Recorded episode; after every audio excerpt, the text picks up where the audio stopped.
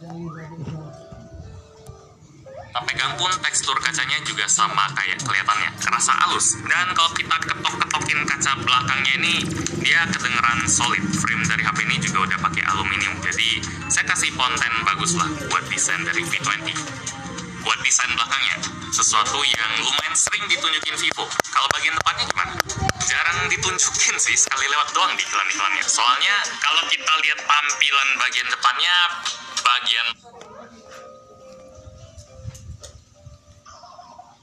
bagian layarnya ini Vivo V20 biasa aja sih. Kamera depannya yang punya resolusi 44 megapiksel tadi. Iya, masih marah. Masih kecewa.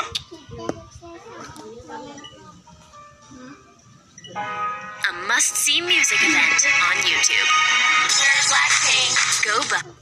24 megapiksel tadi dikasih rumah yang modelnya poni, bukan model tompel super kecil, kecil yang dulu lumayan dibanggain Vivo.